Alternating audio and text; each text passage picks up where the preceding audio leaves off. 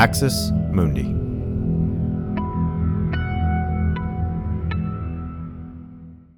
If you're struggling to lose weight, you've probably heard about weight loss medications like Wegovy or Zepbound, and you might be wondering if they're right for you. Meet PlushCare, a leading telehealth provider with doctors who are there for you day and night to partner with you in your weight loss journey. If you qualify, they can safely prescribe you medication from the comfort of your own home. To get started, visit plushcare.com slash weight loss. That's plushcare.com slash weight loss. Plushcare.com slash weight loss. This episode is brought to you by Shopify. Do you have a point of sale system you can trust, or is it a real POS? You need Shopify for retail. From accepting payments to managing inventory, Shopify POS has everything you need to sell in person. Go to shopify.com slash system, all lowercase, to take your retail business to the next level today. That's shopify.com slash system. You're listening to an Irreverent podcast. Visit irreverent.fm for more content from our amazing lineup of creators.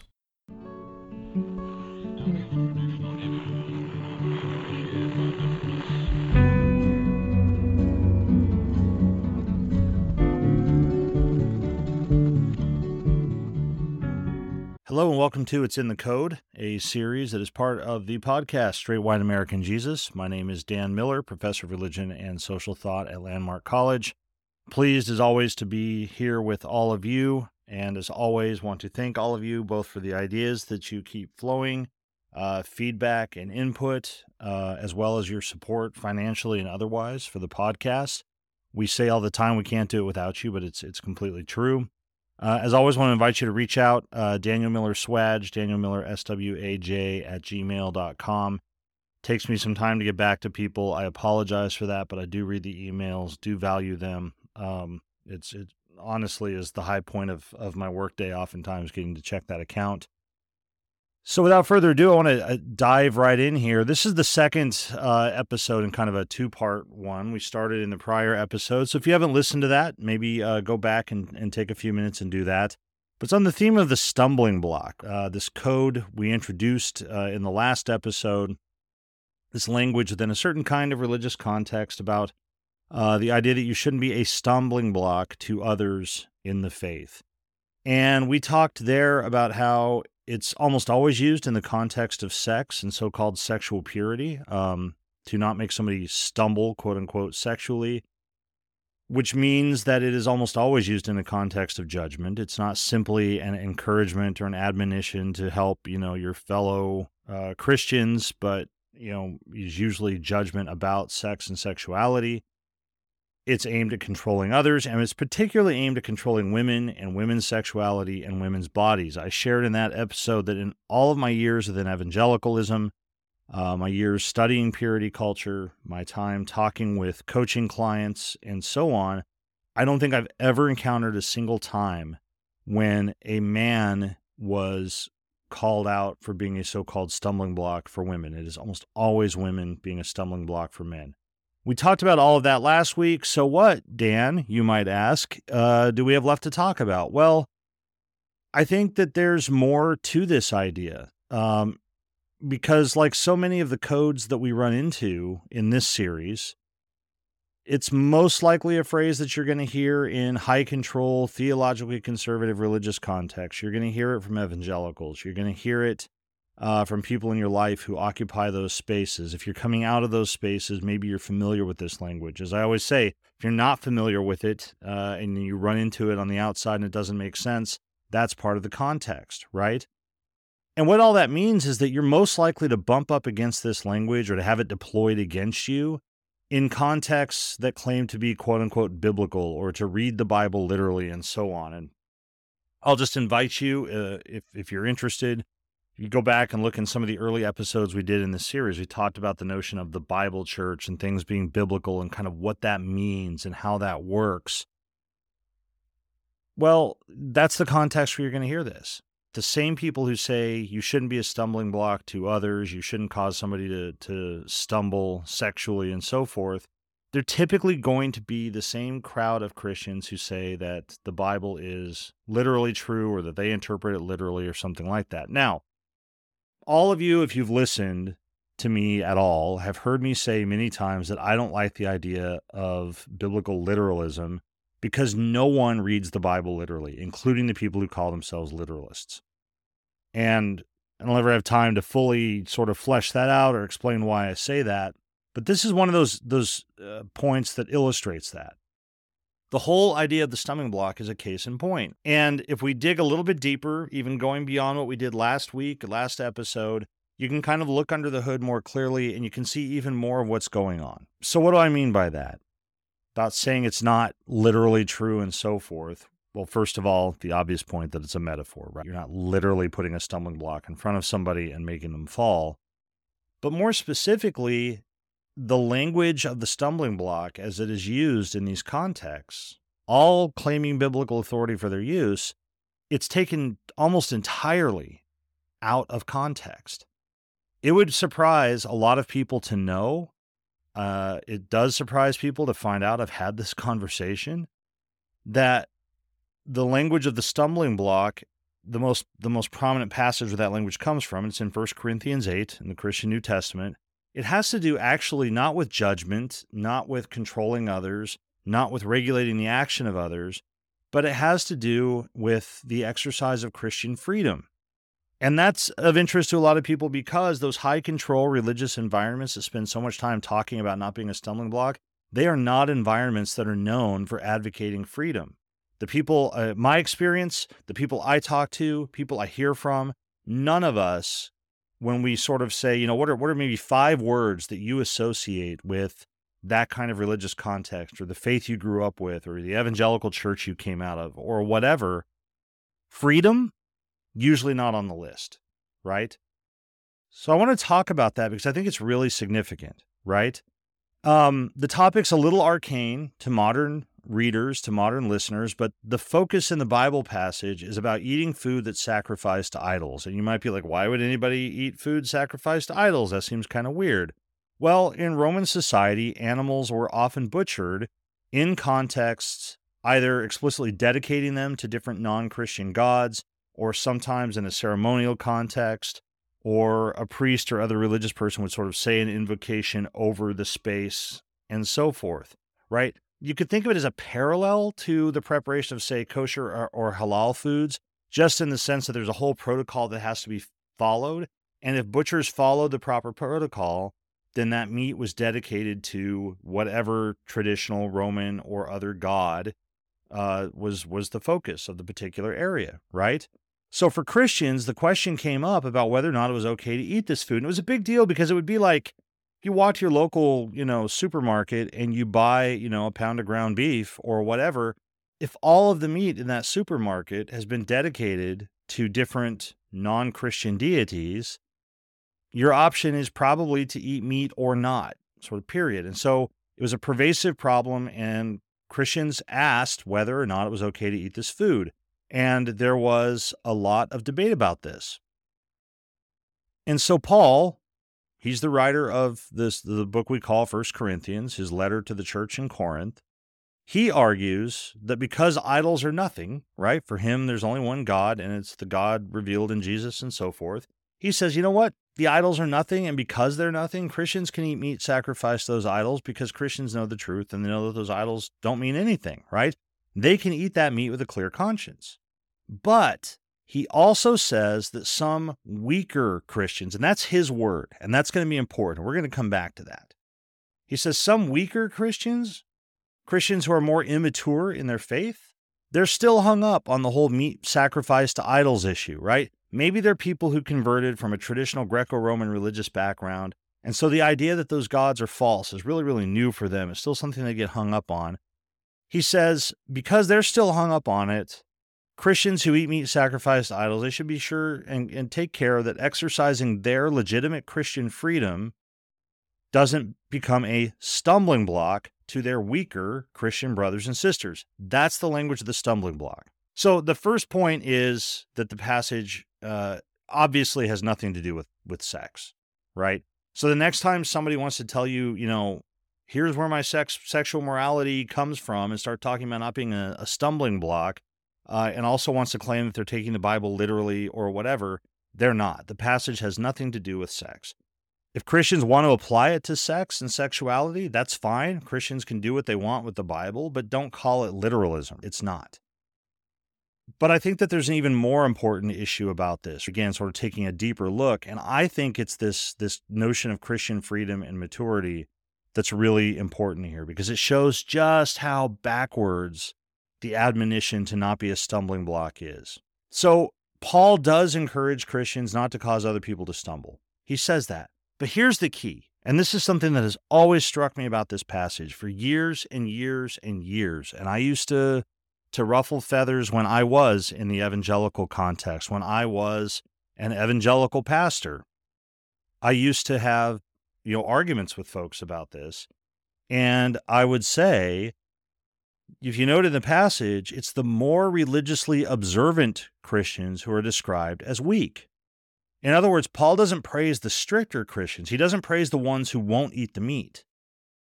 He doesn't say, make sure and keep everybody in line, make sure they don't eat that meat sacrificed to idols. No, he describes those people as weak. What might have been seen as a sign of a more religious orientation is actually described by him and I think this is a I think this is a dig. I think this is a criticism. He describes it as a weakness. So he doesn't praise those who refuse to eat meat sacrificed to idols. He describes them as spiritually immature. And following from this metaphor of immaturity, I think the idea is that once they grow up in their understanding of Christianity, they won't have the hangups they currently do. In other words, Paul is is saying here, hey, you know what? When they're more mature and more settled and more confident in their faith, they're not going to have these hangups. You're not going to have to worry about meat sacrifice to idols. But right now they're weak and it's a concern for them. This episode is brought to you by Shopify. Do you have a point of sale system you can trust or is it a real POS. You need Shopify for retail. From accepting payments to managing inventory, Shopify POS has everything you need to sell in person. Go to shopify.com/system all lowercase to take your retail business to the next level today. That's shopify.com/system. So why why do I think that matters? Okay? because I think those religious communities that insist on policing the actions of others, on coercing their behavior by judging them, by appealing to the stumbling block language to keep people in line, they have the whole idea backwards. The control that they exercise is actually a sign of immaturity and weakness. What they take as a vision of robust faith, as a vision of a mature or strong faith, is weakness, and what they criticize in others as a sign of weakness or straying or wandering or not being uh, serious about one's faith or whatever, that's the sign of strength. And we're familiar with this dynamic. We're familiar with this dynamic that when they control or you know, when they seek to control others, when they exercise control, it's actually a sign of immaturity and weakness. We know that, for example, the people in our lives who often spend the most time criticizing others are in fact the most insecure. The people who try to make others insecure, who try to draw out their insecurities, are themselves typically the most insecure. We know that those who bully and abuse others, they were bullied and abused. We know that people mask weakness through apparent shows of strength. We know this. This is a standard pattern. It's something we're all familiar with. So here's my central criticism, not just of this this this stumbling block thing, but of high control religious environments or communities as such. And and folks, this is this is big for me, right? This is why the stumbling block thing really gets under my skin because for me when we start sort of digging around and we work to to get into the code and look at what it's doing, it opens up like judgments on the entire tradition as such. And so I'm going to say that my most significant criticism of any kind of high control religious environment or community, and this this is a big statement because this is my criticism of most American evangelicalism in particular, the tradition that I'm most familiar with, the tradition that I'm most sort of comfortable criticizing because I feel like I, know where I stand with it. But it would extend not just to Christian high control religious environments and not just to evangelicalism, to any high control religious environment. My criticism is that the religious observances they demand as the price of entry the religious observances that they demand for you to be accepted, the observances that they say you have to undertake, the way they say you have to undertake it to be able to participate in that tradition, they are signs not of the strength of their devotion, but of the shallowness of their religious conviction. They're a sign not of religious assurance, but of religious insecurity. And, and, and I know that for some that may sound confusing, it may sound counterintuitive. I'm sure a lot of you will agree with me. But what that means is the people in the world who often present as the most religiously observant, the most fervent, who in fact might be the most fervent, are often the most insecure. I believe strongly that they are often the ones with the weakest convictions in their faith. And this is especially true of Christians who run around telling us how omnipotent God is, how we have to do everything God says because God is all powerful and so forth. My question for them is always if your God is so completely powerful and all powerful and is going to judge everybody and so on, why does he need you to help him do it? Why do you need to get so worked up about what I do if I've got to contend with God? It's a sign of shallowness and weakness. And that would be okay. If people want to dedicate themselves to a life of religious insecurity, that would be fine if that's what helps them feel more secure, is the masking of their insecurity under religious observance, then great, cool. Except that they destroy other people in the process. Because just like those other bullies and abusers, they hurt other people. I can have compassion for the fact that a bully or an abuser was bullied and abused himself, but it doesn't excuse being a bully and an abuser. And I can understand the insecurity that people feel that draws them to this kind of religion, but it doesn't make it okay for them to hurt other people in the process. So that's that's sort of my take here, right?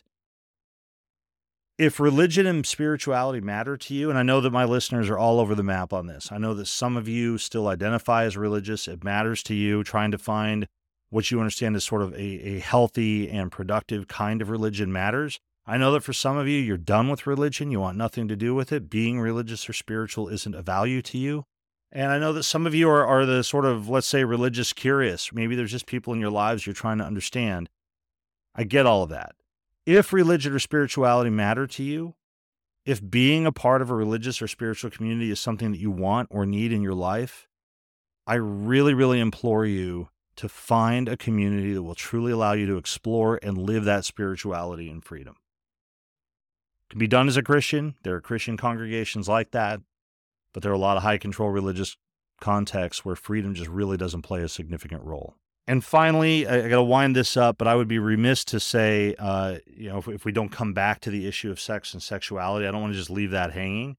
If you're interested in a freedom affirming Christian affirmation of a diversity of sexualities, of sexual expression, of gender identities, if you're coming out of a tradition that you've always heard that sex is a stumbling block, it's a negative. It's something you have to keep under wraps. It's something you have to, to sort of hold and bind to yourself. There are alternative Christian visions, and I was just rereading recently for something else that I was doing, but I highly recommend Nadia Bolz-Weber's book Shameless, in, in particular chapter three. If, if, if that's something that matters to you, if that's something that could speak to you, uh, a sort of different Christian vision of sexuality than that stumbling block language that we've used, especially if you're female identifying and have always heard that you are a stumbling block to men in particular, encourage you to take a look at that. As I say, we got to wind this down. It's my takeaway on the stumbling block last week about how it's really code for sexual purity and for coercion and judgment. And then this week, how it's, it's code for more, or not even a code, it masks more. Not only does it belie the fact or, or demonstrate that the so called biblical literalists aren't biblical literalists at all, but more significantly for me, when we lift the hood and we take a look and we dig around in the code, we find that this the whole idea of the stumbling block and the clinging to it and the way that that word that that phrase is used masks a deep-seated religious spirituality that I think cuts to the heart of a lot of American religion. Thank you as always for listening. Thank you for supporting us whether it's directly financially. Again, we can't do it without you whether it's just suffering through all the ads. We need that. Thank you so much. There are other things you could be doing right now uh, than listening to this. I'm very aware of that. Please keep the ideas coming. Daniel Miller Swag, Daniel Miller SWAJ at gmail.com. And as always, please be well until we meet again in this weird virtual format.